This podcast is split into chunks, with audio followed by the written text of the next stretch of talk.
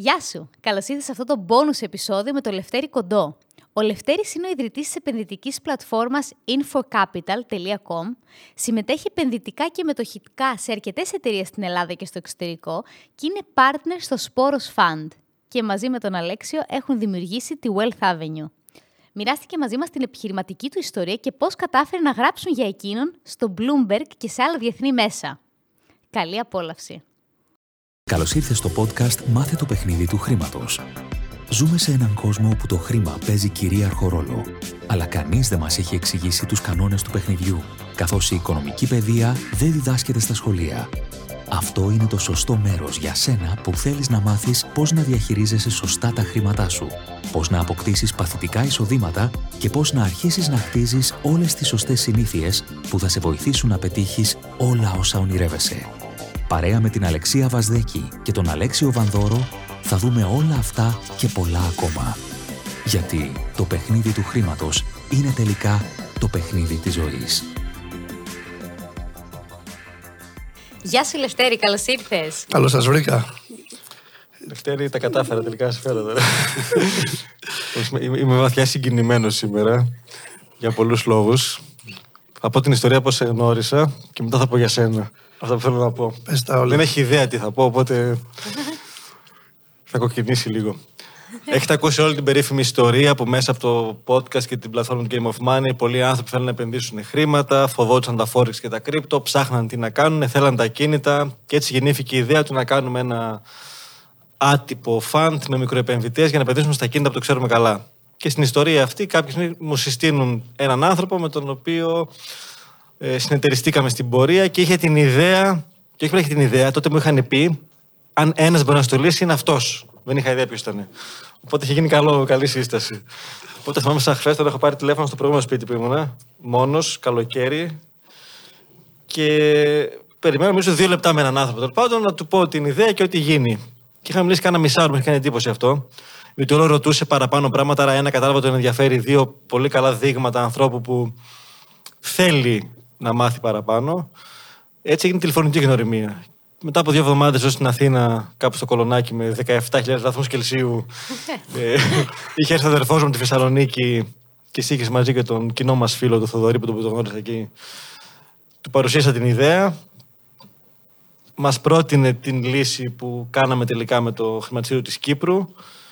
Και στα πολύ κοντά είχαμε κατέβει οι τρεις μας στην Κύπρο με τον αδερφό μου για να δούμε με ποιους θα συντονιστούμε κτλ. Τότε λοιπόν ο Λευτέρης πρότεινε κάτι που το εκτίμησα πολύ και είπε: Έχετε δει, έχουμε δύο τρόπου να το κάνουμε. Ή να σας το κάνω και να πληρωθώ, το κλασικό, ή να το κάνουμε παρέα. Και αυτό με συγκίνησε ένα και μου άρεσε δύο, διότι προτιμώ οι άνθρωποι οι οποίοι κάνουν πράγματα μαζί να είναι μες στο παιχνίδι για να έχουν κίνητρο. Και επειδή είχα μάθει στην πορεία και ποιος είναι, το θέρωσα και τιμητικό. Το Wealth Avenue είναι δικό του, το λέω δημόσια πριν από πολλά χρόνια είχε την ιδέα και τα λογότυπα. Οπότε... Το όνομα εννοείς. Ναι, ναι, ναι, το είχε φτιάξει 10 χρόνια πριν. Και το λογότυπο. Από το 10, ναι. Οπότε στη διαπραγμάτευση που κάναμε το έβαλα στο τραπέζι ότι αυτά τα ποσοστά αλλά θα βάλεις και το Wealth Avenue. Είχαμε μια όχι πολύ σκληρή διαπραγμάτευση. Στην Κύπρο τώρα μετά από τρεις μέρες φαγητό ήταν εύκολη η διαπραγμάτευση. Ε, τον uh, συγκινημένος είμαι σήμερα γιατί οι δύο άνθρωποι που είναι εδώ έχουν βαφτίσει δύο από τα παιδιά μου. Ο Λευτέρης πριν από τρεις εβδομάδες βάφησε τη μέλια. Ήταν η πρώτη φορά που έγινε ο και πραγματικά είναι τιμή και καμάρι. Για σένα το ξέρει ο κόσμος ότι έχεις το... τη μασκότη, τη Διόνη. Αν και πιο μασκότη θα γίνει η μέλια, να ξέρεις. έχει όλα τα δείγματα. Οπότε είμαστε σε πολύ οικογενειακό κύκλο σήμερα εδώ. Οπότε, Λεφ, θέλουμε μερικά πράγματα για σένα. Την ιστορία σου πολλές φορές κάτι σε ανθρώπους, να την ακούσουν από σένα το επιχειρηματικό κομμάτι, πώς ξεκίνησες, τι έκανες και πού είσαι σήμερα. Ωραία. Ε, Καταρχάς είναι χαρά και τιμή μου που είμαι εδώ σήμερα. Ε, Όντως θα μπορούσαμε να το κάνουμε αυτό το podcast πολύ πιο πριν, ε, αλλά είναι το κατάλληλο time θεωρώ. Ε, ξεκίνησα λοιπόν. Ε, ξεκίνησα νούμερο ένα πρώτα γι' αυτό. ναι, το είχα πει ότι θα γίνεις νούμερο ένα, τότε θα βγω στο podcast. Α, γι' αυτό ήθελες να πάμε νούμερο ένα. Ε, Ξεκίνησα λοιπόν να σπουδάζω λογιστικά, marketing, τα οποία παράτησα. Δεν τελείωσα ποτέ. γιατί ήθελα να ασχοληθώ, να μπω γρήγορα στο κομμάτι της δουλειάς. Είχαμε μια οικογενειακή επιχείρηση, ε, εμπορική επιχείρηση με τους γονείς μου. Οπότε ήθελα να δουλέψω. Επειδή ήμουν από μικρό παιδί, γενικότερα στο βοηθούσα και μάθαινα και έπαινα παραστάσεις στο κομμάτι αυτό. Οπότε δεν μπορώ, να πω ότι είχα και πολύ μεράκι στο κομμάτι των λογιστικών. Άρα κάποια στιγμή λέω, όχι, δεν τα παρατάω. Πήγα φαντάρος και γύρισα και στην οικογενειακή επιχείρηση και συνέχισα και προχώρησα πράγματα. Κάπου στο 2000, όταν ήμουν γύρω στα 20 χρονών κάτι τέτοιο, ε, εκεί ε, λόγω του ότι η επιχείρηση ήταν ε, εμπορική με, ε, με ρούχα, εσώρουχα κτλ. Τότε ήταν κάπου που ερχόταν τα κινέζικα, ε, δεν ξέρω αν θυμάστε, και ξαφνικά μένουμε με ένα πάκο απλήρωτες επιταγές πελατών μας προς εμάς και εμείς με κάποια χρέη συνεπακόλουθα επειδή όλες οι επιχειρήσεις τότε και ίσως ακόμα και τώρα δουλεύουν με αυτόν τον τρόπο. Ε, σε εκείνη τη φάση λοιπόν ήμασταν σε ένα κομμάτι το οποίο διάβαζα βέβαια από τότε ε, βιβλία αυτοβελτίωσης, η αλήθεια είναι, γιατί από, από την πρώτη στιγμή που έπεσαν κάποια στα χέρια μου μου άρεσε πολύ αυτό. Ίσως ήταν και το timing που τα είχα ανάγκη. Το φτωχό το διάβασες πολύ, πολύ νωρίς. Το διάβασα το 98 δηλαδή, που, το, κάπου εκεί πέρα που είχε βγει. Ναι, οπότε αυτό με βοηθούσε να διαχειριστώ και την πίεση των χρεών και την πίεση γενικότερα της κατάστασης. Και επειδή δεν είμαι ευθυνόφοβος ή οτιδήποτε, OK, okay, ήθελα να... Όταν δημιουργούνται αυτό που λένε ότι όταν δημιουργείται ένα χρέος ή μια υποχρέωση, θέλεις τρία επίπεδα mindset παραπάνω για να, το βγάλεις, να το ξεχρεώσεις και να φύγει από πάνω σου. Να σκεφτείς δηλαδή πολύ ανώτερα, κάπως ανώτερα από τον τρόπο που σκέφτεσαι. Και αυτό τέλος πάντων εγώ το είχα βρει μια έτσι, βιβλιοθεραπεία με κομμάτια που διάβαζα από επιτυχημένους ανθρώπους πώς κατάφεραν πράγματα ενώ είχαν ξεκινήσει από το μηδέν ή και κάτω από το μηδέν όπως ήμουν εγώ τότε. Αυτό λοιπόν ε, σε κάποια φάση, να πω έτσι την ε, ιστορία, εσύ την ξέρεις, είχα διαβάσει ένα βιβλίο το οποίο λέγεται «Εκατομμυριούχος ένα λεπτό» Και κάπου εκεί μέσα λοιπόν έλεγε ότι αν θέλεις να βγάλεις χρήματα υπάρχουν ξέρω πέντε τρόποι, ένας εκ των οποίων ήταν το real estate. Σε αυτό το διακόπτω, το επανεκδίδουμε στα κοντά γιατί ήταν εξαντλημένο. Τέλεια. Οπότε... Φανταστικό βιβλίο. Ναι, ναι. Τέλεια. Τέλεια. Οπότε ε, και διάβασα εκεί πέρα κάπου ότι πώς θα βγάλεις χρήματα, αρκετά χρήματα το real estate σε ακτίνα 60 χιλιόμετρων από την περιοχή που μένεις φρόντισε να είσαι ο πρώτος που μαθαίνει για μια ευκαιρία που πωλείται. Τι σημαίνει ευκαιρία; Στα ακίνητα, ένας πολιτής που να έχει υψηλό κινήτρο να πουλήσει. Ένας μπαμπάς που μπορεί να παντρεύει την κόρη ή ένας κάτι οτιδήποτε που μπορεί να είναι σε μια ανάγκη, οτιδήποτε. Οτιδήποτε σημαίνει αυτό ευκαιρία. Και οπότε την αγοράζετε, τη μεταπουλάτε και βγάζετε χρήματα από αυτό. Εντάξει, ακούγεται κάπως εύκολο, ακούγεται κάπως απλό, δεν είναι γιατί πρέπει να χτίσεις όλο αυτό το πράγμα που να έρθεις σε επαφή με ευκαιρία όντας άσχετος. Μέχρι τότε εγώ. Όμως έτσι και έγινε. Με αρκετή έτσι προσπάθεια μπήκα στο κομμάτι αυτό. Ε, Όντως έφτανα σε σημείο να βρίσκω ευκαιρίες. Θα μου πεις, αφού χρωστούσες και δεν είχες χρήματα, πώς αγοράζεις τα κίνητα. Τότε λοιπόν μέσω πάλι βιβλίων και τρόπους σκέψης από σαν τον Κιωσάκη που είχε βγει τότε περίπου και τα λοιπά ε, είχα δει ότι ουσιαστικά θα μπορούσες με, αν έχεις καλό όνομα, είσαι τίμιος και έχεις μια έξυπνη δουλειά, θα μπορούσες να χρησιμοποιήσεις κεφάλαια φίλων, κεφάλαια ε, άλλων. Οπότε έτσι και έκανα, πήγα σε, πήγα σε κάποιους φίλους και έλεγα εγώ θα σας βρω την ευκαιρία, θα βρω την ευκαιρία θα καθαρίσω έτσι ό,τι είναι ένα, από τα χαρτιά και τα λοιπά, εσείς θα την αγοράσετε και πουλώντας τη θα πάρουμε ένα προσυμφωνημένο μερίδιο από τα κέρδη. Πολύ απλά, το λέω έτσι τώρα πολύ απλά. Σε ποια, πού, πού ήσουν τότε; Τότε ήμουν στη ε, θεσσαλονικη και, αλλά τα ακίνητα μπορεί να ήταν οπουδήποτε okay. υπήρχε. Άρα έχεις φύγει από Φάρσαλα, Θεσσαλονίκη ήσουν ήδη. Ήμουν, είχα φύγει από okay. Φάρσαλα Λάρισα και ήμουν Θεσσαλονίκη, ναι. Ερώτηση αυτό, παρένθεση. Είχες αυτοπεποίθηση ότι. Γιατί δανειζόσουν ουσιαστικά χρήματα άλλων. Δανειζόμουν. Ακριβώς. Επενδυτικά το έκαναν εκείνοι. Ακριβώς αυτοί τα παίρναν στο όνομά τους τα ακίνητα. Α. Άρα δεν είχαν φόβο εγώ να Οκ. πάρω να διαχειριστώ λεφτά ή οτιδήποτε. Το παίρναν στο όνομά τους. Το ρίσκο ήταν να μην ήταν ευκαιρία. Το ρίσκο ήταν ε, ή αυτοί να, να ξυπνήσουν μια μέρα και να πούνε ότι δεν το πουλάω και εγώ μένω με κάτι Το ρίσκο το οποίο. δικό σου, ναι. Το δικό το ρίσκο το τους δικό ήταν μου. να Το μην ρίσκο είναι το τόσο δικό τους ευκαιρία, ήταν ναι. να μην είναι τόσο ευκαιρία και να μην βγαίναν τόσα κέρδη όσο Οκ. είχαμε προϋπολογίσει. Ε, οπότε έτσι και έγινε. Ε, και η αλήθεια είναι ότι το έκανα αρκετά καλά αυτό το κομμάτι. Μέχρι, αποτέλεσμα μέχρι το 2008 έφτασε ένα αρκετά μεγάλο νούμερο. Ε, ε, γύρω στα 3 εκατομμύρια περίπου που ήταν από φίλους γνωστούς ε, γιατί όλοι μετά συστήνανε ότι ο Λευτέρης ο Κοντός έχει, μπορεί να κάνει να, σου- να σου βρει ευκαιρίες και να κάνετε λεφτά, χρήματα από το κομμάτι του real estate. Έτσι και έγινε λοιπόν ένας άτυπος κουμπαράς τότε ε, και αυτό σταμάτησε ακαριέα το 2009 πιάνοντας την κρίση με τη Lehman Brothers κτλ. Γιατί τότε εμείς είχαμε επενδύσει και επενδύαμε κυρίως σε τουριστικά οικόπεδα στην Ελλάδα. Οπότε τότε, αν θυμάστε καλά πώς ήταν η Ελλάδα και τι ακουγόταν τότε για την Ελλάδα και τα λοιπά και πώς ήταν ο κόσμος, θα καταλάβατε γιατί τα τουριστικά οικόπεδα δεν είχαν καμιά ε, τύχη. Αλλά αυτό μου είχε δώσει τη δυνατότητα να φτιάξω μια μαγιά, να ξεχρεώσω και να φτιάξω μια μαγιά η οποία ε, και σημειωτέον εγώ δεν πήρα ούτε ένα ευρώ από αυτούς που μας χρωστούσαν. Έχω ακόμα τις επιταγές στο συρτάρι. Αλλά ξεχρεώθηκαν όλοι, όλους αυτούς που είχα, είχαμε υποχρεώσεις. Τα χρέη από την οικογενειακή επιχείρηση, λες. Μπράβο. Οκ. Εντάξει, είχαν ξεχρεωθεί πιο πριν γιατί υπήρχε από αλλά δεν περιμέναμε το 2009. ναι. Έχει γίνει πιο πριν αυτό. Ναι, ναι, Αλλά το 2009 υπήρχε ένα, ένα πορτφόλιο ακινήτων το οποίο ουσιαστικά ε, έμεινε το, προς διάθεση γιατί έπιασε η κρίση τότε η παγκόσμια. Κάπου εκεί λοιπόν, όντας ανήσυχο πνεύμα και επειδή διάβαζα και, και μιλάω συνέχεια με ανθρώπους και προσπαθώ να μαζεύω έτσι εμπειρίες, ε, είχα ξεκινήσει επειδή έβλεπα το 2007 που θα πάει ότι θα σκάσει το τραπεζικό σύστημα. Επειδή ήμουν μέσα στο χώρο και έβλεπα τις δυνατότητες που υπήρχαν και δεν υπήρχαν στη χώρα, ε, ξεκινήσαμε να ανοίγουμε πόρτες από funds, από επενδυτικά κεφάλαια δηλαδή από το Λονδίνο, από την Ελβετία, από, από το εξωτερικό, μαζί με, με κάποιους συνεργάτες, με σκοπό επειδή βλέπαμε ότι οι τράπεζες αρχίσουν να ζοριζόταν να δανείζουν χρήματα, να ανοίξουμε πόρτες από funds με σκοπό να τους δείχνουμε business plans εταιριών να επενδύουν τα funds στις εταιρείες. Άρα είδατε αρκετά μπροστά για να δείτε ποια θα είναι η ανάγκη τότε και να βρείτε από τώρα να την καλύψετε. Αυτό, Μπροστά αυτό για την- ακριβώς. Για την Ελλάδα. Έξω, Για την έξω Ελλάδα. στο Έξω ναι. ήταν ε, όριμη. Για την Ελλάδα, ναι, το 2007 όταν έλεγες funds δεν, δεν, πολύ, δεν, δεν το άκουγες ουσιαστικά συχνά. Άρα έτσι και έγινε.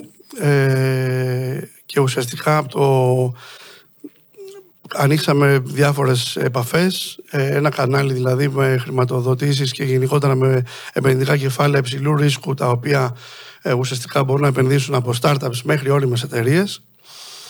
Ε, και ουσιαστικά αυτό το κομμάτι τι ήτανε, ήταν κάποια road shows που κάναμε για λογαριασμό εταιριών τα οποία βέβαια ήταν για εταιρείες κυρίως που μπορούσαν να πληρώσουν αυτό το πράγμα γιατί έχει έξοδα. Το ρωτήσω τι είναι εξηγήσουμε Μπράβο. στου ανθρώπους. Τα road shows είναι ε, ουσιαστικά παίρνω την παρουσίαση, την πρόταση, το επιχειρηματικό πλάνο της επιχείρησης, κλείνω ένα ξενοδοχείο και ε, κάνω ραντεβού με επενδυτές για μία, δύο, τρεις μέρες, είτε πηγαίνω και στα γραφεία τους. Αν το κάνεις εσύ εκ μέρους της επιχείρησης, το Ναι, παρουσιάζεις και το όχι- παρουσιάζω το έχεις εγώ επαφές. εκ μέρους της επιχείρησης. Αυτό ήταν ένα κοστοβόρο κομμάτι, δεν είναι για το καθένα, γιατί αυτό απαιτεί έξοδα.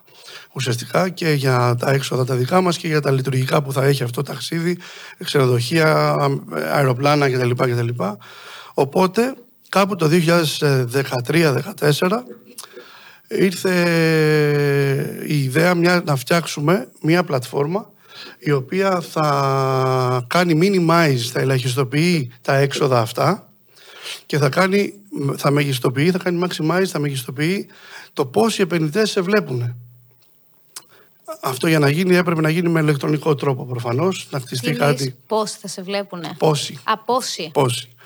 Οπότε τι σημαίνει αυτό, ότι σε ένα road show, που- σε ένα road show το οποίο ε, μπορεί να κόστιζε 10.000 ευρώ για μια επιχείρηση, να πάμε κάποιες μέρες ή δύο-τρεις φορές στο Λονδίνο και να κάνουμε τα, τις παρουσιάσεις, τότε θα μας έβλεπαν γύρω στα 10-15 fans, τόσο είναι το πολυ Ε, ουσιαστικά θέλαμε έναν τρόπο να κατεβάσουμε αυτό το κόστος και να ανεβάσουμε το πόσοι μας βλέπουν.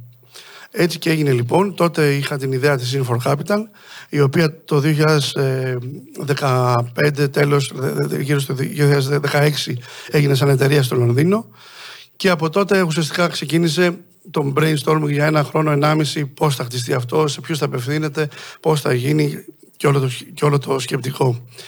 Αυτό μας δίνει τη δυνατότητα ουσιαστικά αυτό που χτίζουμε και χτίσαμε να μας βλέπουν 100 επενδυτές, 200 επενδυτές στην πρότασή μας και να κοστίζει μόνο 50, 100, 200 ευρώ ανάλογα ή και δωρεάν, ε, ανάλογα το, την, ε, το subscription, την ε, συνδρομή που μπορεί να έχει κάποιος.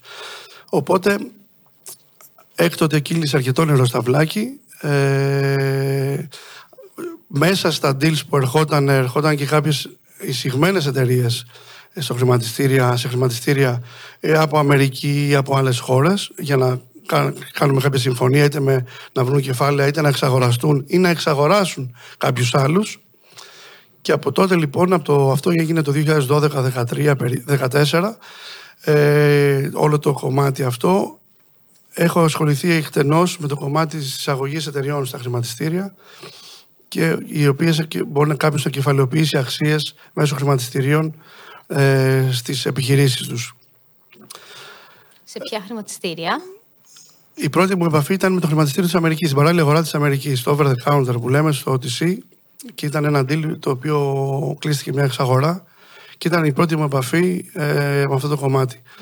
Ε, άρα το κομμάτι της Infor Capital έχει να κάνει να συνδέσει αυτό που φτιάχνουμε και αυτό που φτιάξαμε είναι να συνδέει ανθρώπους που αναζητούν κεφάλαια με ανθρώπους που έχουν κεφάλαια να διαθέσουν. Κυρίως όμως θεσμικούς, δηλαδή funds. Κυρίως δηλαδή venture capitals, private equities, είναι κάποιες μορφές που ανάλογα το στάδιο που βρίσκεται κάθε επιχείρηση, σε βλέπουν και οι κατάλληλες πόρτες. Δεν είναι όλοι για ναι, όλους. Και επειδή έχουμε πάρα πολλούς που ακούνε και έχουν ιδέες ή έχουν startup ή θέλουν να κάνουν startup, οι πιο όρμε τι μπορεί να κάνουν στην πλατφόρμα, ενώ διαδικαστικά μπαίνει, ανεβάζει την ιδέα, παίζει πράγματα παραπάνω στο. Ε, ουσιαστικά μπορεί να ανεβάσει, ναι, να κάνει το προφίλ του χρήστης, ε, να καλέσει την ομάδα του, να, ποιοι, ποιοι θα είναι, ουσιαστικά που θα συνδιαχειρίζονται το project μέσα στην πλατφόρμα, θα ανεβάσει το, την πρότασή του όπως την έχουμε δομημένη, έτσι όπως θέλουν να τη βλέπουν οι επενδυτές, γιατί παίζει πάρα πολύ σημαντικό ρόλο. Άρα, εσύ τον καθοδηγείς σαν πλατφόρμα να το κάνει. Σαν πλατφόρμα το δίνουμε όλα τα πάντα, όλα τα εργαλεία ουσιαστικά για να μπορέσει να μπει και να κάνει την πρότασή του και στο χρόνο, στο χρόνο που έχει. Να ανεβάσει το. Έχει data room δικό του, να ανεβάσει τα βίντεο αν θέλει, να ανεβάσει PDF, να ανεβάσει παρουσιάσει. Οτιδήποτε έχει να κάνει που δίνει πληροφορία για το project του και θα δώσει περισσότερο ένας μας επενδυτές και ερέθισμα να διαφερθούν και να αρχίζουν την διαδραστική επικοινωνία κοινωνία. Να, να τονίσω εδώ πέρα ότι τα πιο πολλά από αυτά που ανέφερα είναι free, είναι δωρεάν. Δηλαδή και κάποιος μπορεί ακριβώς και δωρεάν να κάνει πράγματα μέσα στην πλατφόρμα χωρίς να πληρώσει ούτε ένα ευρώ. Ε, ουσιαστικά όλο το κόνσεπτ αυτό έχει να κάνει, είμαστε σαν, το παρομοιάζω πολλές φορές, ένα, σαν ένα, είμαστε στην κορυφή του λόφου. Από τη μία κοιλάδα είναι οι επενδυτές, αυτοί που αναζητούν κεφάλαια, από την άλλη μεριά του λόφου είναι αυτοί που αναζητούν ε, να, να επενδύσουν σε εταιρείες. Άρα αυτό μας δίνει ένα πλούτο πληροφοριών, ένα πλούτο επαφών και μέσα από αυτό το κομμάτι ε, ήρθαν, ήρθε και η επαφή ε, και η πρόταση στην οποία συμμετέχω σε ένα φαν το οποίο λέγεται Σπόρος και με το καλό στις επόμενους μήνες να ξεκινήσει η λειτουργία του ε, το οποίο λέγεται Σπόρος και θα επενδύει σε, σε κυκλική οικονομία και σε οτιδήποτε κάνει καλό στο περιβάλλον. Είτε είναι startup, είτε είναι όριμη εταιρεία που είναι ρηπογόνα και θέλει να γίνει πιο φιλική στο περιβάλλον. Είναι θεωρώ κάτι που είναι σημαντικό και όσοι έχουν παιδιά θα το καταλάβουν και καλύτερα, ίσως περισσότερο, ότι πρέπει να κάνουμε κάτι και είμαστε ήδη στο και ένα, όχι στο παρά ένα, σε αυτή την υπόθεση. Επειδή αγαπώ πολύ το κόνσεπτ της κυκλικής οικονομίας, μπορείς να πεις για τον κόσμο δύο λόγια παραπάνω τι είναι και πώς λειτουργεί; Ε, ναι, ε, ουσιαστικά η κυκλική οικονομία είναι... Και θα κάνουμε και ειδικό επεισόδιο γι' αυτό, αλλά κάνεις ένα intro. Ναι, με, απλά λόγια, ε, η κυκλική οικονομία είναι ουσιαστικά, δεν είναι η γραμμική που λέμε, δηλαδή χρησιμοποιώ ένα προϊόν και το πετάω. Mm-hmm. Στην κυκλική οικονομία χρησιμοποιώ ένα προϊόν και το μετα, ξαναμετατρέπω σε προϊόν ή σε άλλη μορφή ή σε, κάτι προϊόν, σε κάποιο προϊόν πάντως το οποίο ξαναεπιστρέφει πίσω στην... Ε, ε, ξαναεπιστρέφει τέλος πάντων, δεν γίνεται Αυτό σε γενικές γραμμές. Δεν πατάω, δεν ρηπαίνω, ξαναχρησιμοποιώ με διαφόρους μεθόδους ε, σύγχρονες που μπορούν να μην λυπαίνουν το περιβάλλον ε, κα- χωρίς λόγο. Σούπερ. Ε, Ρωτάς ή ρωτάω. Ε, όχι, ε, θέλω να μου πείτε λίγο και για το κομμάτι της, ε, και της wealth που είσαι, δηλαδή, μες στο story σου. ωραία. Όταν σε, δηλαδή, μας είπε ο Αλέξης πώς σε γνώρισε και πώς σε προσέγγισε. Θέλω να μας πεις και στη δικιά σου Ναι. οπτική. Λοιπόν, όταν γνωριστήκαμε με τον Αλέξιο, ε, εγώ τότε ήμουν, είχα βγει από ένα, από, μια, ένα, από ένα deal, το οποίο είχαμε βάλει μια εταιρεία στο χρηματιστήριο στην Αμερική. Είμα- Εγώ μαζί με άλλους τέσσερις και τέλος πάντων ήμασταν στη φάση που μας εξαγόρασαν τότε. Ήταν ένα deal το οποίο έγραψε για την Info Capital, ε, σαν το matchmaker ουσιαστικά που ήταν η Info Capital. Μας έγραψε το Bloomberg, το Reuters, τα μεγάλα δημοσιογραφικά. Έφτασε η χάρη μας αρκετά Τον πέτυχα στο, στο, στο ψηλό σημείο. ναι, οπότε εκεί πέρα με γνωριστήκαμε ε, και όταν μου είπε ε, real estate, ο, ο κοινός γνωστός μας με real estate ε, μου ανέφερε ε, ψάχνει για fund, ε, ψάχνει πώς να το κάνει κτλ. Μου ερέθησε το ενδιαφέρον και λέω ok να, να κάνουμε τη συνάντηση και με χαρά να δούμε τι, πώς μπορώ να βοηθήσω. Ε, η αλήθεια είναι ότι πέρα από το business, πέρα από ότι μου αρέσει το κομμάτι αυτό, σαν industry δηλαδή το real estate, γιατί το έχω κάνει και το, το, το, το ξέρω και το μου αρέσει. Εντάξει, μου άρεσε και πιο πολύ ο Άλεξιος ε, σαν άνθρωπος και ο Ανδρώνικος, ο αδερφός του. Οπότε κάπου εκεί για μένα είναι σημαντικός ο ε, παράγοντας ο άνθρωπος. Γιατί μπορείς να έχεις μια τέλεια ιδέα, αλλά με τον κα- ακατάλληλο άνθρωπο δεν μπορείς να κάνεις τίποτα. Σωστά. Οπότε είναι αυτό που λένε με, τους, με τον σωστό άνθρωπο δεν, κάνεις λάθ, μπο- δεν μπορείς να κάνεις τίποτα λάθος. Με τον λάθος άνθρωπο δεν μπορείς να κάνεις τίποτα σωστό. Οπότε ε, για μένα λοιπόν ο Αλέξιος ήταν ένας άνθρωπος ε, με ήθος, με τιμιότητα, με ξεκάθαρο λόγο, είχε ένα ξεκάθαρο στόχο. Ήταν αρκετά για μένα να μπορέσω να, να πω «ΟΚ, πάμε να συμμετέχουμε, να κάνουμε, να το φτάσουμε το δυνατόν περισσότερο την ιδέα της Wealth Avenue». Σούπερ. Άρα από εκεί σχεδιάστηκε έτσι όπως έπρεπε και α, υλοποιείται και είμαστε στην υλοποίηση της ιστορίας. Ε, Τότε άνοιξε για μένα ο κόσμος του τι σημαίνει μπαίνω στο χρηματιστήριο. Και ως μυαλό μου το έχασα με πεποίθηση ότι είναι ξέρω, για κάποιους ιδιαίτερους, για κάποιους μεγάλους. Θες να πεις και δύο λόγια ε, του γιατί μια εταιρεία να το κάνει αυτό. Ενώ ότι έχει να κερδίσει και η εταιρεία και οι μέτοχοι. Στο γιατί να μπω στο χρηματιστήριο. Ναι, Έστω και σε μια μικρή αγορά ή όπου. Ωραία. Καταρχάς για αυτό το κομμάτι γράφω και ένα, ένα, Βιβλίο, ξέρεις. ένα mini book δηλαδή, το οποίο είναι διαφωτιστικό γιατί κάποιος που να έχει μια εταιρεία, είτε startup, αλλά startup με κάποιες προϋποθέσεις, είτε όριμη εταιρεία, να εισαχθεί στο- σε ένα χρηματιστήριο. Όπως εμείς που είχαμε το background, το κατασκευαστικό, που ήμασταν Ναι, startup, startup, ναι, ξέραμε να την. μην- Ναι. Αυτό, Απλά να ήταν υπά- να νέα υπάρχει εταιρεία. μια ναι. υποδομή. Μπράβο. Ναι, ναι, ναι.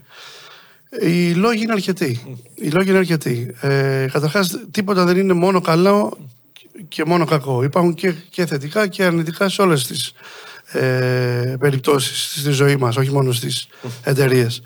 Αλλά αν με ρωτάς γιατί να μπει κάποιος σε ένα χρηματιστήριο ή σε μια παράλληλη αγορά, να το πούμε καλύτερα, που μπορούν να μπουν και μικρές εταιρείες ε, που τότε, τώρα ξεκινάνε, είναι καταρχάς ότι παίρνει ε, αναγνωρισιμότητα. Αυτό όταν, ε, δηλαδή έχεις ένα, α, α, όταν γι' αυτό και λέγεσαι public. Η εταιρεία σου λέγεται public, που σημαίνει αφορά το επενδυτικό κοινό. Που σημαίνει ότι όταν έχεις ένα νέο, ε, σε, σε, μιλάνε για σένα τα media. Ένα στην πιο- άλλο να στείλω ένα δελτίο τύπου.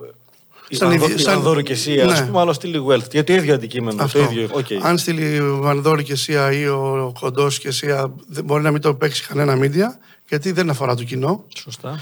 Αν όμως μια public εταιρεία στείλει ένα δελτίο τύπου και πει κάνω αυτό, θα το παίξουν όλα τα media γιατί αφορά το κοινό. Όπως χθες ανακαλύψαμε που είχαν δημοσιεύσει Ναι. κάτι χωρίς το έχουμε. το Αυτό, καλέσει. Ναι, αυτό. ναι, οκ. Άρα αυτό σημαίνει ότι για κάποιον που πραγματικά θέλει να κάνει δουλειά, να δουλέψει και να αναπτυχθεί στην εταιρεία του, είναι, το δίνει πάρα πολύ μεγάλο έναυσμα, έχει αναγνωρισιμότητα.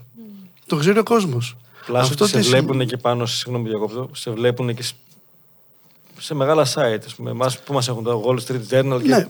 Ναι. Αυτό λοιπόν το κομμάτι της αναγνωρισιμότητα έχει να κάνει ότι παίζεις εκτός από τα τοπικά, δηλαδή στα, στα media τα τοπικά, ε, παίζεις και σε μεγάλες πλατφόρμες όπως η Wall Street Journal, το, Mar- το Market Watch, το, το Bloomberg. Δηλαδή μια εταιρεία η οποία είναι εισηγμένη στην Ελλάδα ή στην Κύπρο παράδειγμα, ξαφνικά να γίνεται ε, να γκουγκλάρεις και να βλέπεις το Wall Street, Wall Street Journal. Δεν είναι μικρό πράγμα. Βέβαια. Αυτό τη βοηθάει σε δύο πράγματα. Στο ένα πράγμα είναι που τη βοηθάει πάρα πολύ στο να αντλήσει κεφάλαια πιο εύκολα. Αν έχει ένα πραγματικό όμως business, δηλαδή να- δεν λέμε να υπάρχει, να μην έχει και να θεωρεί. Γιατί Πάντα μιλάμε πολλές- γι' αυτό έτσι. Αν Πα- δεν πάντα υπάρχει μιλάμε γι' πραγματικό αυτό. Αντικείμενο, Μπράβο. Δεν, έχει, δεν σε σώζει τίποτα. Ξεκάθαρα. Άμα τι; δεν έχεις πραγματικό αντικείμενο. Δεν σε σώζει το χρηματιστήριο για να βρεις κεφάλαια. Α, Πάντα οκ. καταλήγεις στο να υπάρχει. Ότι να είναι καλή ιδέα και το προϊόν και άνθρωποι, το υπηρεσία. business, Ναι. αυτοί που θα το τρέξουν και τα λοιπά.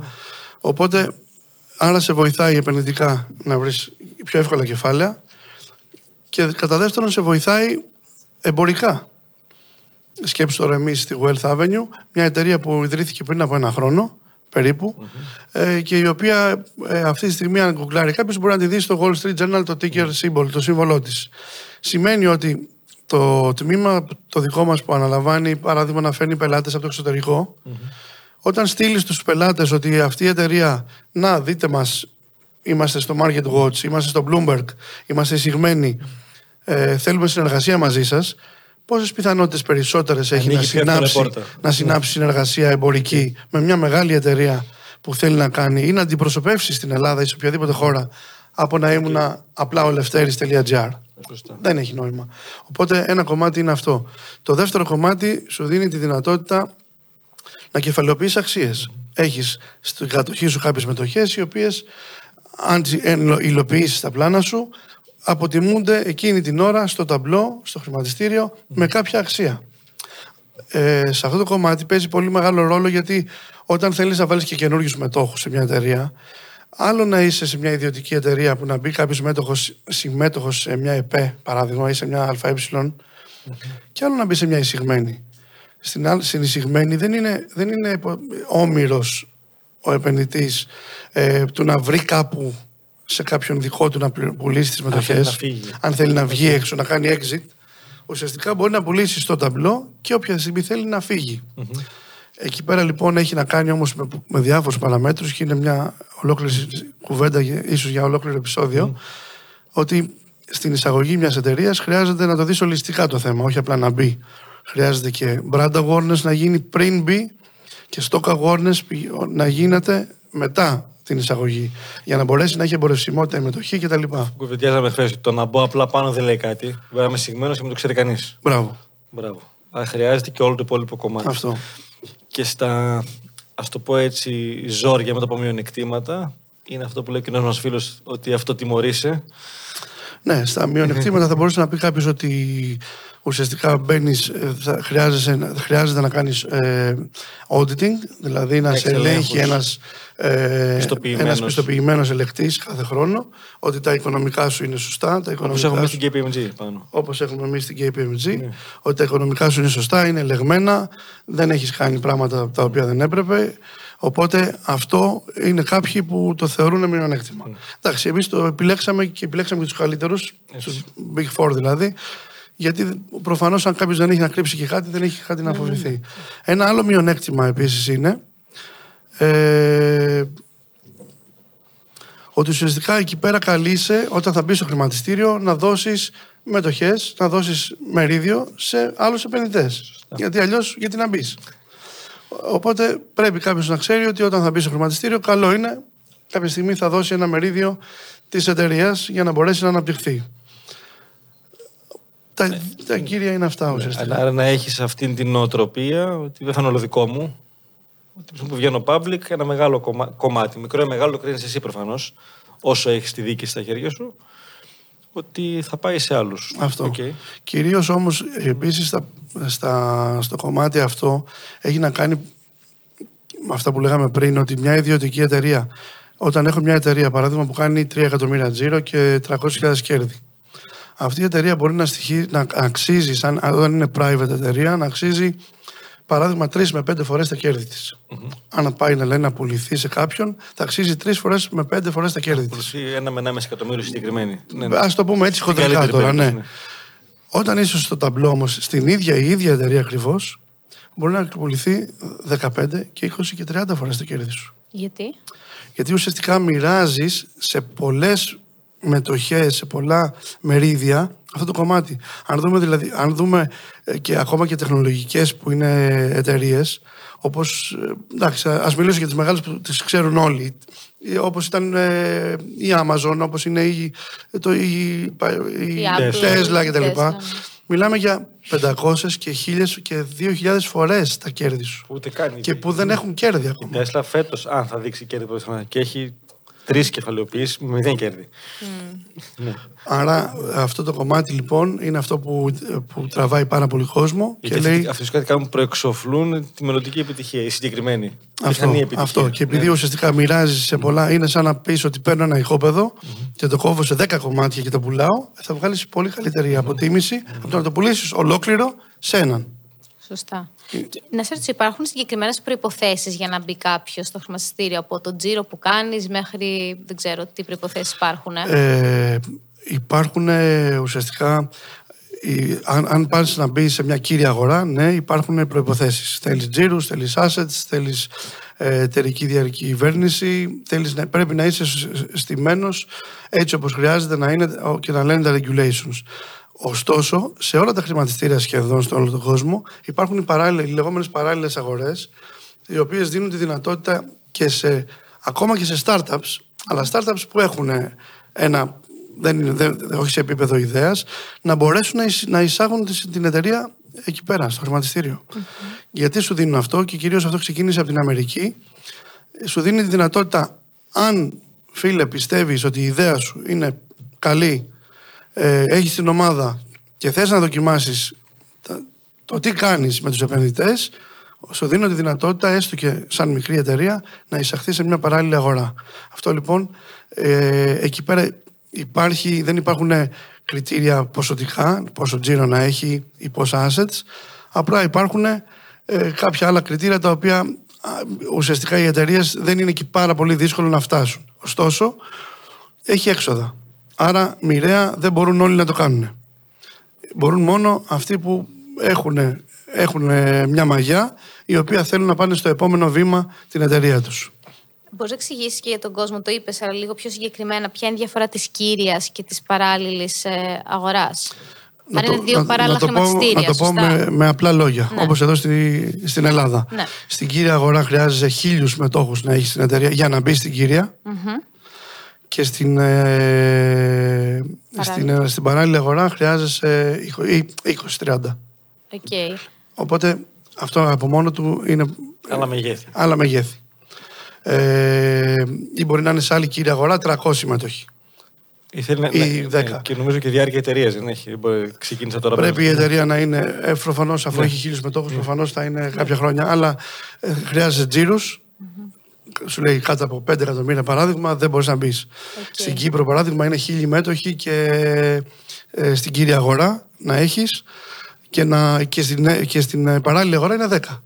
Ναι. Άρα σου δίνει τη δυνατότητα ένας που είναι και, και μικρή εταιρεία, αλλά θέλει να δοκιμάσεις τις κεφαλαγορές, τις αντοχές του, ε, να πάει να εισαχθεί και πληρώνοντας σχετικά πολύ μικρότερο κόστος από το να πληρώσει στην κύρια αγορά. Που τα έξοδα είναι τεράστια και, και το, η έλεγχη είναι ακόμα πολλαπλάσιοι και κάθε τρίμηνο, ενώ στις παράλληλες αγορές είναι συνήθως κάθε μία φορά το χρόνο ή δύο. Okay. Και αυτό είναι κάτι που ο Λευτέρης με την ομάδα του και σε συνεργασία μαζί φυσικά το, το κοιτάμε με επιχειρήσεις που σκέφτονται το κάνουν. Δηλαδή υπάρχει τεχνογνωσία. Απλά στην Κύπρο γίνονται άλλες τρεις εισαγωγές. Άλλες ε, δύο ναι, νομίζω τρέχουν τώρα ναι, ναι, ναι. μετά τη Wealth. Οπότε είναι κάτι το οποίο αν οποιοδήποτε ενδιαφέρεται σοβαρά δεν είναι τώρα να κουβεντιάσουμε με ένα καφέ με χαρά το Δήμα του Λευτέρη, αν μπορεί να βοηθήσει στο κομμάτι αυτό. Και όχι στην Κύπρο απαραίτητα. Εμείς είχαμε μιλήσει και τη Βιέννη τότε. Και Αμερική και Βιέννη και Ελλάδα. Ναι. υπάρχουν πολλοί λόγοι και ο καθένα υπάρχει μια σειρά ε, ζητημάτων που θέλει να απαντήσει κάποιος για, για το πού θα επιλέξει να εισαχθεί. μπορεί κάποιο να βγει και από το χρηματιστήριο ανα πάσα στιγμή, ή δεν είναι τόσο. Εντάξει, ανα πάσα στιγμή πρέπει ουσιαστικά να κάνει μια προσφορά στους μετόχους να πάρει τις μετοχές τους. Ή να έρθει μια άλλη εταιρεία να τον εξαγοράσει και να γίνει αυτή η κάτοχος του κελίφους που λέμε, του, του εισηγμένου κελίφους. Άρα δύο τρόποι, εξαγορά ή να πάρει όλε τι συμμετοχές. Okay. Στο... Θα σου δώσω επιλογή τώρα. Θα η αλήθεια. Θες να μιλήσουμε καθόλου για το tokenization ή θες να πάμε γενικότερα στο κομμάτι funding, οικονομία κτλ. Ποια κουρτίνα επιλέγεις; Όχι, τη δεύτερη. Τη δεύτερη.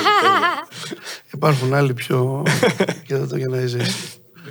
Τέλεια. Απλά για την ιστορία το έχουμε πει και δημόσια ότι και εμείς με, την, ε, με τα κίνητα το κοιτάμε αυτό Φυσικά, σοβαρά. Έχουμε φυσικά. ε, το Είδε πιστεύω. κιόλας τι είναι το Το tokenization είναι να μπορέσω ένα, ένα κίνητο, για μας ένα asset γενικότερα, μπορεί να είναι ένα αυτοκίνητο, μπορεί να είναι καράβι, μπορεί να είναι οτιδήποτε, αυτό το ρολόι που έχει μια αξία, να το σπάσω σε πολλά μικρά κομμάτια και να, τα, να, να δώσω σε πολλούς ανθρώπους το δικαίωμα να κερδίζουν από την απόδοση αυτού. Δεν θα πάρει άλλο στη βίδα από το ρολόι. Αυτό έχει δικό του κάτοχο.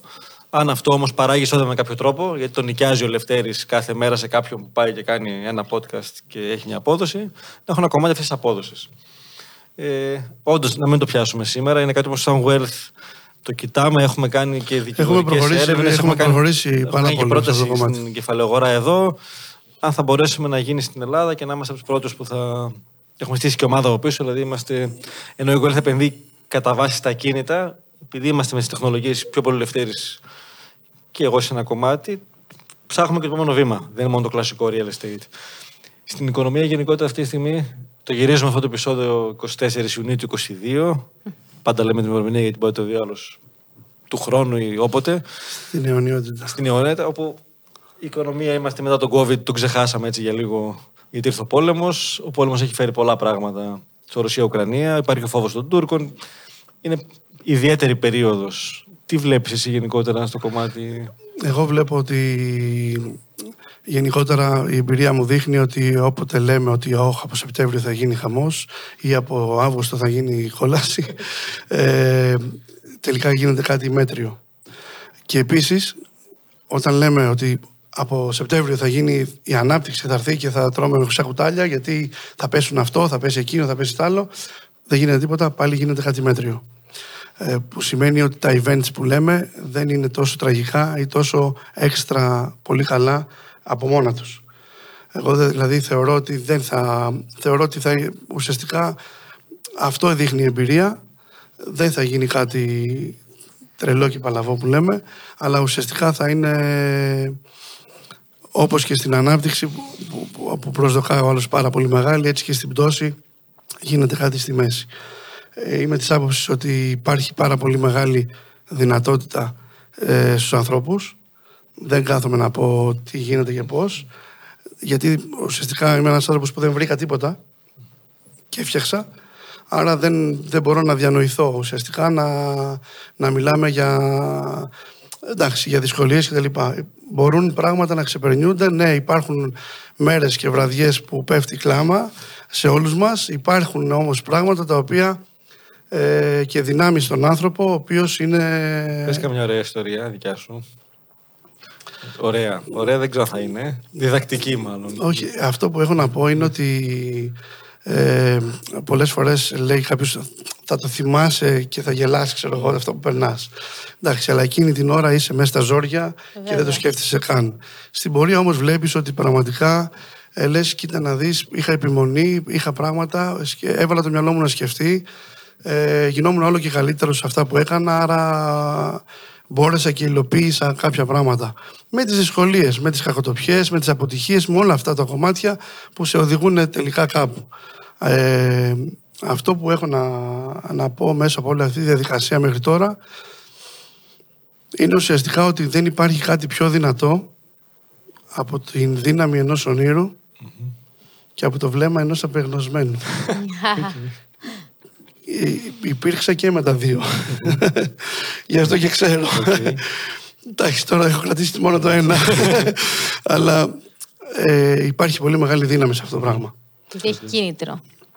Απόλυτα. Δείχνει κίνητρο, δε- έχει όλο αυτό το κομμάτι που αν το έχεις και μέσα σου τι θες πραγματικά να πετύχεις, οκ, σε βοηθάει.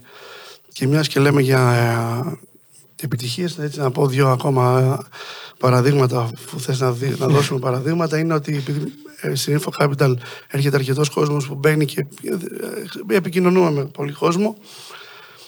Ε, λέει κάποιος ότι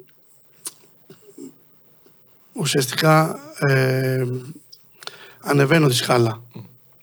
Και στην, όχι μόνο στις επιχειρήσεις, γενικότερα. Θεωρούμε πολλές φορές, ακόμα και στις προσωπικές μας σχέσεις, ότι πάω όλο και καλύτερα, ότι ανεβαίνω, οκ, και στις επιχειρήσεις, είμαι, ανέβηκα και φέτος, ξέρω, Απλά θέλει ένα, να κοιτάμε πού και πού πίσω, γιατί πολλές φορές ε, και περνάνε τα χρόνια και το βλέπουμε αυτό, ότι ανεβαίνεις όντως στη σκάλα της επιτυχίας, αλλά τελικά έχεις ανεβεί τη σκάλα, έχεις βασίσει τη, τη σκάλα σε λάθος Που σημαίνει ότι τελικά ανακαλύπτεις στο τέλος ότι ρε, εσύ το πέτυχα αυτό, αλλά εγώ τελικά δεν ήθελα αυτό. ήθελα κάτι άλλο. Πώς είναι δυνατόν; Είτε σε προσωπική ζωή, είτε σε επιχειρηματική ζωή, οτιδήποτε. Άρα πρέπει να κάνουμε ε, κάποιες έτσι, ανασκοπήσεις γενικότερα, να κοιτάζουμε και πίσω και να βλέπουμε αν είμαστε όχι μόνο τη σωστή ώρα, αλλά αν είμαστε και στη σωστή κατεύθυνση. Την πηξίδα, δηλαδή όχι μόνο το ρολόι. Ε, και ένα άλλο κομμάτι ουσιαστικά που είναι παρόμοιο, αλλά ε, παίζει πάρα πολύ μεγάλο ρόλο γιατί εντάξει, η ζωή είναι συγκεκριμένη και καλό είναι όσο το δυνατόν περισσότερα ε, όσο μαθαίνουμε από τους άλλους ή από τα λάθη των άλλων είναι πολύ καλύτερο από το να περνάνε πάνω στο πετσί μας. Λέμε πολλές φορές ότι βρήκα ένα κενό στην αγορά. Έχω μια ιδέα, Λευτέρη, βρήκα ένα κενό στην αγορά. Ε, το οποίο ουσιαστικά αφιερώνεις ένα χρόνο, δύο χρόνια της ζωής σου, τρία χρόνια της ζωής σου, χάτι. Αναπτύσσεις, κάνεις τα πρώτα πράγματα και τελικά ανακαλύπτεις την πορεία, αφού έχεις χαλάσει χρόνο και χρήμα, ότι δεν υπάρχει αγορά για αυτό το κενο Άρα, αυτό είναι ένα, ένα δίδαγμα για μένα σε πολλές περιπτώσεις της ζωής μου που, με, που οδηγήθηκα κάπου το οποίο τελικά δεν υπήρχε αγορά για αυτό το κενό που θεωρούσα εγώ ότι ήταν. Αυτό το έχω ακούσει από σένα πρώτη φορά και το χρησιμοποιώ πολύ γιατί έρχονται και σε μένα πολλοί άνθρωποι. Και λέει: Βρήκα αυτό το κενό. Και το κενό υπάρχει για δύο λόγους. Ο ένας είναι κάτι καινοτόμο, όντως, το δεύτερο είναι ότι ή δεν υπάρχει αγορά για το κενό ή το δοκιμάσαν άλλοι και δεν, δεν μπορεί να συμβεί. Άρα ότι είναι κενό, έχει λόγο μερικές φορές, όχι πάντα. Εμεί να αποτρέψουμε ναι, ναι, ναι, ναι, εννοείται, εννοείται. Αλλά χρειάζεται την κατάλληλη ομάδα να το κοιτάξω. Χρειάζεται ναι. ουσιαστικά και αυτό, mm. όπως και το προηγούμενο παράδειγμα που είπα, να γυρίζεις πίσω και να παίρνεις feedback και βήμα-βήμα να βλέπεις ότι πραγματικά μπορείς, υπάρχει ε, δυνατότητα αυτό να, να πάει παρακάτω. Γιατί θα σε γλιτώσει πάρα πολύ χρόνο. Είναι το λεγόμενο feedback που λέμε, που παίρνουμε από, το, από υποψήφιους πελάτες, όταν είμαστε στην αρχή, οι συνεργάτες, οι φίλους ε, ή ειδικούς, το οποίο μας γλιτώνει πάρα πολύ χρόνο και χρήμα. Ω, τους πεις τώρα δημόσια εδώ. Πώς... Όλα στη φόρα. Πώς αυτό που όλοι κάνουν τώρα λόγω του COVID, να δουλεύουν απομακρυσμένες, το κάνεις χρόνια, μένεις στο βόλο, έχεις και τα κοριτσάκια σου, το πύλιο κτλ και τρέχεις παγκόσμια επιχείρηση. Πες τα μυστικά. τα μυστικά δεν είναι. Ουσιαστικά δεν είναι κάποιο μυστικό. Η αλήθεια Πώς είναι. το ότι... κάνεις να μάθει ο κόσμος; Ε, το κάνω εντάξει, αλλά έχω εκπαιδευτεί και στα ταξίδια. Ναι. Δηλαδή είμαι κάθε εβδομάδα σχεδόν στην Αθήνα. Κάποιες μέρες πρέπει να είμαι εδώ πέρα γιατί υπάρχουν συνεργασίες, πράγματα. Παίρνω και το αεροπλάνο, πηγαίνω είτε μία Κύπρο, είτε μία Λονδίνο, είτε μία Αμερική. Άρα, ναι, η οικογένεια είναι εκεί. Ε, αλλά καταφέρνω. Έχει ποιότητα, έχει ποιότητα ζωής εκεί, έτσι.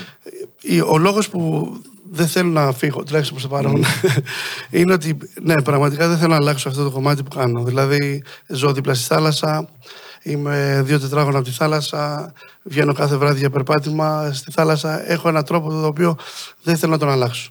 Ναι. Ε, και ένας λόγος λοιπόν που που προσπαθούμε να χρησιμοποιήσουμε μειονεκτήματά μας, γιατί αυτό εγώ το θεωρώ μειονέκτημα να ζεις έξω από το κεντρο των ε, γεγονότων ναι. και των εξελίξεων, όπως είναι για την Ελλάδα ή η Αθήνα, είναι ότι αυτό πρέπει να το χρησιμοποιήσεις και να αναπτύξεις δυνάμεις και πράγματα τα οποία να σε κάνουν να, να το εξαλείψεις αν μπορείς ή να το μειώσεις. Έχεις εμάς εδώ. Ε, και εσάς, αλλά, αλλά έτσι και ξεκίνησα λοιπόν το. Γιατί και το, τότε που ξεκίνησα την εταιρεία έμενα, έμενα Θεσσαλονίκη. Ε, άρα πάλι δεν ήμουν στα Αθήνα παράδειγμα. Αλλά τότε που ξεκίνησα λοιπόν έλεγα θέλω έναν τρόπο να μπορώ να ζω οπουδήποτε και να, να, να αναπτύσσει η επιχείρησή μου, να αναπτύσσει η επιχείρησή μου χωρίς να έχω μια φυσική παρουσία. Αυτό ήθελα. Και έτσι και έκανα την πλατφόρμα. Και μπαίνουν χρήστες από όλη την Ελλάδα, από όλο τον κόσμο και αναπτύσσουμε πράγματα. Με τις δυσκολίες, με τα χάσιμο χρημάτων που έχει γίνει, με όλα τα λάθη. Έτσι, ε, ουσιαστικά τίποτα δεν είναι με ροδοπέταλα φτιαγμένο, αλλά εξαρτάται πώς στοχεύεις κάποια πράγματα. Και ένα πλεονέκτημα που έχει εκεί, και το έχουμε κουβεντιάσει, και αυτό το κάνεις πολύ καλύτερα από μένα, είναι ότι λόγω μη μετακινήσεων, λόγω άλλων ρυθμών, έχεις τον χρόνο να σκέφτεσαι παραπάνω, που είναι πολύ σημαντικό. Να μην είσαι με στην τούρλα του Σαββάτου. Και να. Όχι μόνο να σκέφτεσαι, να είναι πιο όριμο όλο αυτό, ρε παιδί μου. Να μην τρέχουν πάρα mm. πολλά πράγματα μαζί. Το οποίο είναι πλεονέκτημα. Πάρα πολλοί άνθρωποι είναι χαμένοι μέσα στους ρυθμούς. Και αν δεν προλαβαίνω να σκεφτώ τα περίφημα σημαντικά και μη επίγοντα, Εκείνη η σκέψη. Ποιο είναι το, το μεθεπόμενο βήμα μέσα εκεί. Έτσι. Ή την παρουσία που θέλω να κάνω, να δω τη λεπτομέρεια, να μην την πλακώσω μέσα εκεί. Οπότε αυτό είναι κάτι το οποίο είναι σημαντικό πιστεύω. Είναι σημαντικό και ένα, ένα βιβλίο που με βοήθησε αυτό η αλήθεια είναι, είναι ο κανόνα 80-20. Ε, το διάβασα πάρα ναι, υπάρχει βιβλίο ναι, ναι. ουσιαστικά του κανόνα του 80-20 που νομίζω επειδή πήρα να το πάρω για δώρο σε κάποιον φίλο μου ήταν εξαντλημένο. Ε, που το διάβασα πριν από 15 χρόνια περίπου και πραγματικά αυτό είναι, είναι πηξίδα σε αυτά που κάνω. Δηλαδή προσπαθώ να ασχολούμαι με το 20% των επιχειρήσεων, των πελατών, των συνεργατών που μου δίνουν το 80% των χρημάτων. Αλλιώς δεν θα μπορούσα ζώντας και κάπου αλλού εκτός Αθηνών ή εκτός κέντρου. Αλλά αυτό με βοηθάει να έχω καθαρό μυαλό. Και είναι και του, του φέρει το, το 4 ωρών εβδομάδα. Εβδομάδα ναι. ναι. Που είναι μια άλλη μορφή αυτού που λέει ναι. μπορείς να τα οργανώσεις όλα και να τα ναι. συγκεντρώσεις για να είναι πιο αποδοτικά. Ελευθερή, είπες πριν πολύ ωραία ότι όταν έχει συμβεί στο παρελθόν, μας έλεγαν ότι μετά θα το κοιτάμε, θα γελάμε, οτιδήποτε. Ναι. Και συνήθως μας είναι και πιο εύκολο να δούμε και τι μαθήματα πήραμε και πώς εξελιχθήκαμε μέσα από όλο αυτό. Εσύ τι μαθήματα πήρες από όταν ήσουν τώρα που το βλέπεις για τα χρέη που είχες τότε; Σε τι σε βοήθησαν αυτά τα χρέη εν τέλει σαν άνθρωπο; Ε, ουσιαστικά ε, μπορώ να πω ότι ναι, με βοήθησαν ουσιαστικά για να κάνω όλα αυτά που έχω κάνει. γιατί, γιατί ουσιαστικά λέει κάποιος. Ε, είχα διαβάσει. το βλέμμα του. ναι, είχα διαβάσει ένα βιβλίο και έλεγε, ε, ε, συγγνώμη, σε ένα συνέδριο που ήταν ένα ζευγάρι, νομίζω Αμερικάνων, σε ένα συνέδριο που ήταν πολύ έτσι επιτυχημένοι και έλεγε ο ένας από τους δύο ότι είχαμε φτάσει στο οικονομικό επίπεδο που είχαμε στοχεύσει, είχαμε φτάσει. Το είχαμε ξεπεράσει και δουλεύαμε για πέντε χρόνια ακόμα το ίδιο σκληρά. Και, μας, και φτάνουν, φτάσαμε μετά από πέντε χρόνια οι συνεργάτες μας και μας ρωτάνε γιατί δουλεύει τόσο σκληρά ακόμα; Και η απάντησή τους ήταν ότι γιατί δεν θέλω να σιγουρευτώ ότι δεν θα ξαναγίνω φτωχός. Ένα λοιπόν μάθημα και μέσα από αυτό, αυτό που ανέφερα τώρα είναι ότι ουσιαστικά μαθαίνεις να προχωράς ουσιαστικά βλέπεις ότι ε, και όταν είσαι κάτω η κάθε αποτυχία έστω και μικρή πονάει και πονάει υπερβολικά. Περισσότερο από ό,τι θεωρείς εσύ ότι από ό,τι έπρεπε να την εκλαμβάνεις. Γιατί είσαι κάτω, είσαι στα down σου. Οπότε ε, επειδή λοιπόν έχει πόνο χρειάζεται να ξέρεις ότι οτιδήποτε και μικρή αποτυχία γίνει σχοντάφτης για κάποιο λόγο γίνεται. Δηλαδή, εγώ αν κοιτάξω πίσω, και λέω εκείνος ο πελάτης που είχε πάρει τότε εκείνο το πράγμα και τα λοιπά που είχε αφήσει, τελικά ευτυχώς δεν το πήρε, γιατί σε κάτι καλό άλλο βγήκε. Mm. Και, όσο, και όσο κλεισέ, παιδιά, να ακούγεται αυτό το πράγμα, mm. το βλέπω και καθημερινά, όχι μόνο ε, τότε που θεωρούσα εγώ ότι ήταν τα πέτρινα χρόνια μου, αλλά γενικότερα και τώρα. Βλέπω ότι ένας, μια συνεργασία δεν, δεν τσουλάει, δεν πάει να γίνει. Νομίζω ότι από κάτι άλλο με γλιτώνει εφευρίσκω στην πορεία. Τέλεια. Και κάτι ακόμα, γιατί έχω μια αντίστοιχη ιστορία στο κομμάτι αυτό, την έχω πει, δεν ξαναλέω τώρα, είναι ότι εκτιμάς πάρα πολύ πολλά πράγματα. Έτσι. Όταν έχεις πάει στο κομμάτι του δεν βγαίνει ο μήνας, ας πούμε, ή βγαίνει ο μήνας, αλλά τρέχουν και 7.000 το μήνα υποχρεώσεις, είσαι πολύ πιο συνειδητός σε αυτά που έχεις, που δεν έχεις. Έτσι, από το τι θα φάω, αν θα πιω καφέ, αν θα τον πάρω απ' έξω, αν θα τον κάνω σπίτι. Προφανώς ναι, εκτιμάς ναι. και ανθρώπους εκτιμά ανθρώπους που ήταν κοντά, ανθρώπους που στηρίξανε, χτίζεις άλλες σχέσεις. Οι σχέσεις που χτίστηκαν εκεί είναι πολύ πιο δυνατές. Δεν ήταν δίπλα γιατί ήσουν επιτυχημένος, ήταν δίπλα γιατί πιστεύαν σε σένα ή γιατί σε αγαπούσαν ή οτιδήποτε άλλο. Αλλά όταν έχεις περάσει το κομμάτι, ας το πω της φτώχειας, δεν ήταν φτώχεια όπως την εννοούμε σήμερα, αλλά της έλλειψης τέλος πάντων, εκτιμάς πολύ παραπάνω τα, την αυθονία όταν έρθει η ώρα. Και έχεις και ένα κίνητρο να ξαναπάς εκεί. Γιατί δεν, δεν, δεν είναι θεωρητικό Σωστό, να το μην πάω έχεις κάπου βιώσει. δεν το έχεις βιώσει. Οπότε φτάνει σε κάποιο σημείο που λες δεν το θέλω με τίποτα και είναι κίνητρο για να μπεις στη δράση. Άρα το να, το να πας με ένα road show και να έχεις 50 απορρίψεις. Είναι και με τη Wealth τώρα, για να έχουμε 50 μετόχους. Ε, κάνουμε 250 συναντήσεις. Άκουσες για 200 όχι. Ε, δεν σε πονάνε τόσο γιατί έχεις περάσει άλλη φάση. Και πιστεύω μπορείς να το επιβεβαιώσεις και εσύ που έχεις μεγαλύτερη εμπειρία. Πολλοί πιστεύουν ότι όσο προχωράνε και εξελίσσονται και μεγαλώνουν, θα μειωθούν τα όχι και οι απορρίψεις. σα ίσα. Όχι. Δεν σταματάει ποτέ αυτό. Δεν σταματάει ποτέ. Όχι. Απλά ακούς όχι από άλλους ανθρώπους. από άλλου τύπου ανθρώπους. Ναι. Αυτό είναι, δεν είναι κάτι άλλο. Είναι ένα παιχνίδι το οποίο δεν σταματάει ποτέ. Σε, όλα τα, σε όλες τις εταιρείες και σε όλα τα επαγγέλματα και παντού. Έτσι. Και ο κόσμος φοβάται τα όχι. Πιστεύω. Και δηλαδή χρειάζεται να το εξασκήσεις και αυτό, να το αναπτύξεις σαν δεξιότητα. Όσο περισσότερο ακούς, Και τόσο. είναι πε- κάτι που μας τόσο... είχαν πει στο εξωτερικό μαζί που ήμασταν. Δεν υπάρχει όχι, υπάρχει το όχι ακόμα. Ναι. Ναι. Αυτό, αυτό είναι σημαντικό. Ε, Και μαζί το βλέπω που κάνουμε συναντήσεις δύο χρόνια τώρα. Και κάποιοι ευδοκιμήσανε. Ναι. Κάποιοι τώρα ευδοκιμούν. Κάποιοι σε πέντε χρόνια μπορεί. Ρε. Θέλω να το εξηγήσεις αυτό στους ανθρώπους. Σημαίνει ότι το χτίζω σχέσεις. Είσαι πάρα πολύ μέσα στην δικτύωση. Έτσι, και ψηφιακά, όχι με το να αποστάρει πράγματα, αλλά με το δικό σου τρόπο. Του λένε σχέσεις. Έχουμε βρεθεί με ανθρώπους που είστε 10 χρόνια παράλληλα. Δεν έχετε κάνει ακόμα κάτι μαζί. Αλλά υπάρχει μια βία εκτίμηση. Δηλαδή, βλέπω ότι είναι, λένε Λευτέρης, ας πούμε, και είναι εγγύηση. Έχει αυτό το brand στην αγορά ούτως ή άλλως, γιατί είναι πολύ ήπιον τόνων και ποτέ δεν ε, τα φουσκώνει. Αλλά και αυτό μετράει. Αν κάνω δουλειά μαζί σου, όταν θα ρωτήσει κάποιος άλλος για το Λευτέρη, θα πει ο Λευτέρης, δοκίμασε τον. Πώς Ναι. χτίζεται όλο αυτό λοιπόν; Εντάξει, χρειάζεται να.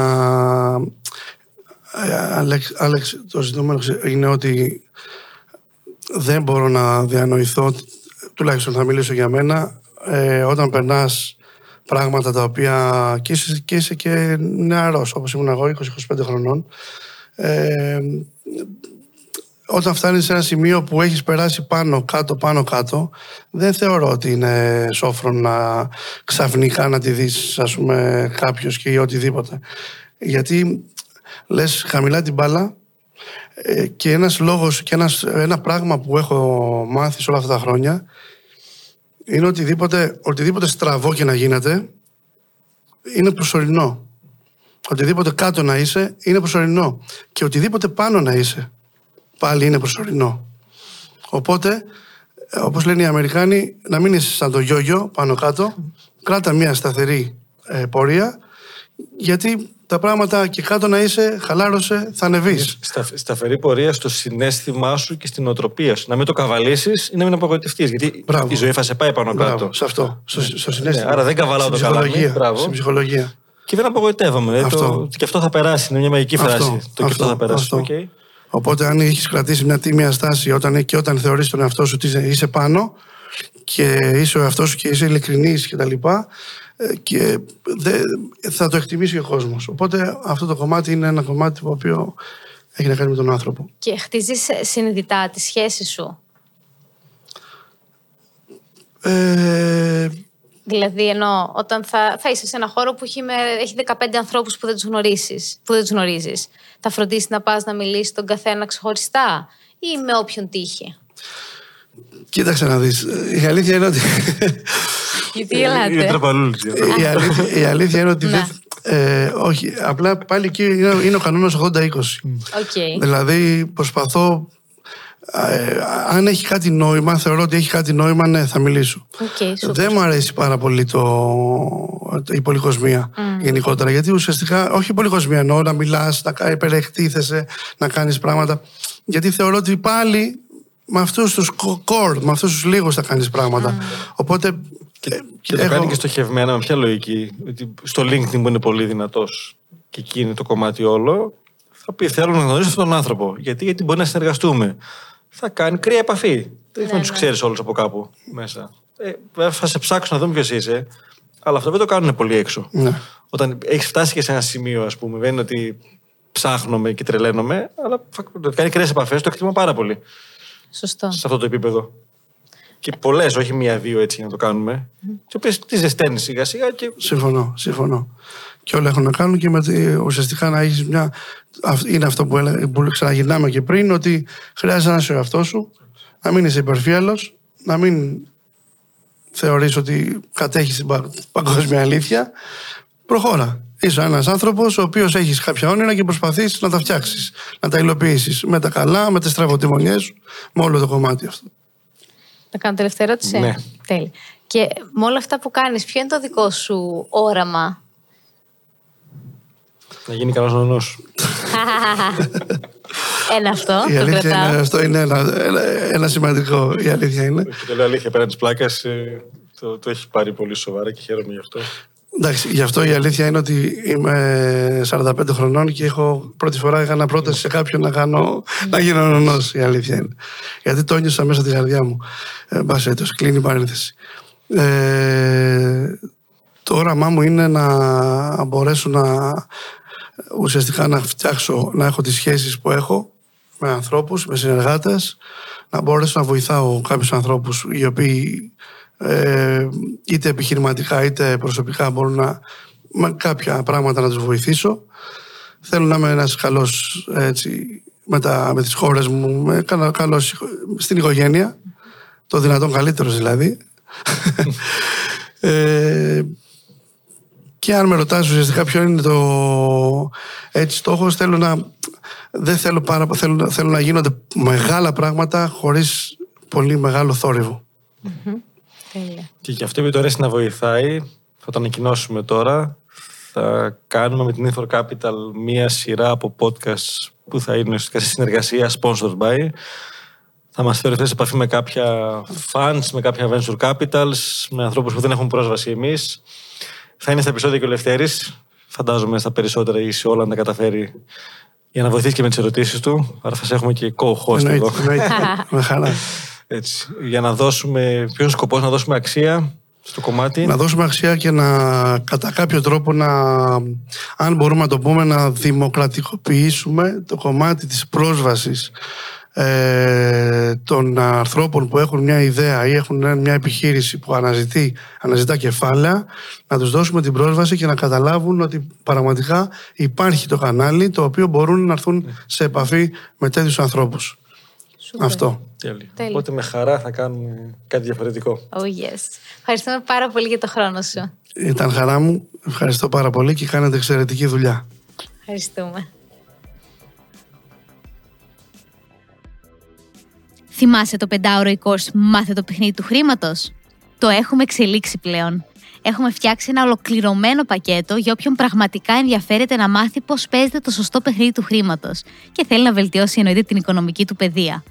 Τι περιλαμβάνει; Είναι ένα e-course 5 ωρών, όπου ο Αλέξιος αναλύει τα πάντα για το πώς δουλεύει το χρήμα, ξεκινάει από τα βασικά και προχωράει βήμα-βήμα εις βάθος. Γιατί δεν έχουμε τα χρήματα που θέλουμε, πώς μπορούμε να χτίσουμε διαφορετικές ροές εισοδήματος και πώς μπορούμε να αποκτήσουμε παθητικά εισοδήματα; Νούμερο 2. Το e-course των 5 ωρών σε μορφή ηχητικού για να μπορείς να το ακούς από όπου θες και όποτε θες. Νούμερο 3. Έναν οδηγό για να δημιουργήσεις το δικό σου οικονομικό προϋπολογισμό εύκολα και γρήγορα. Νούμερο 4. Έναν οραματισμό για το πώς να αποκτήσεις περισσότερα χρήματα. Και νούμερο 5. Ένα εκπληκτικό e-book το οποίο λέγεται Οικονομικά για παιδιά και για μεγάλα παιδιά. Πέρα από αυτό, έχουμε και τρία δώρα για εσένα. Μία λίστα με κορυφαία βιβλία στα ελληνικά και στα αγγλικά για να βελτιώσεις την οικονομική σου παιδεία. Πρόσβαση στα ειδικά newsletter και στο κλειστό Facebook group που έχουμε μόνο για αυτούς που έχουν παρακολουθήσει το παιχνίδι του χρήματος, το e-course παιχνίδι του χρήματος και θέλουν να ενημερώνονται για τις οικονομικές εξελίξεις και να αναπτύσσουν τις οικονομικές τους γνώσεις και μια διαδικτυακή συνεδρία 30 λεπτών για τη δημιουργία ενός πλάνου με σκοπό την υλοποίηση όλων όσων έμαθες. Είναι ένα πραγματικά ολοκληρωμένο πακέτο, οπότε για να το δεις αναλυτικά μπες στο link που έχουμε βάλει στη σημειώση αυτού του επεισοδίου, εκεί που λέει πακέτο μάθε το παιχνίδι του χρήματος και μπορείς να το αποκτήσεις τώρα που είναι και σε μια εκπληκτική προσφορά. Τα λέμε στο επόμενο επεισόδιο.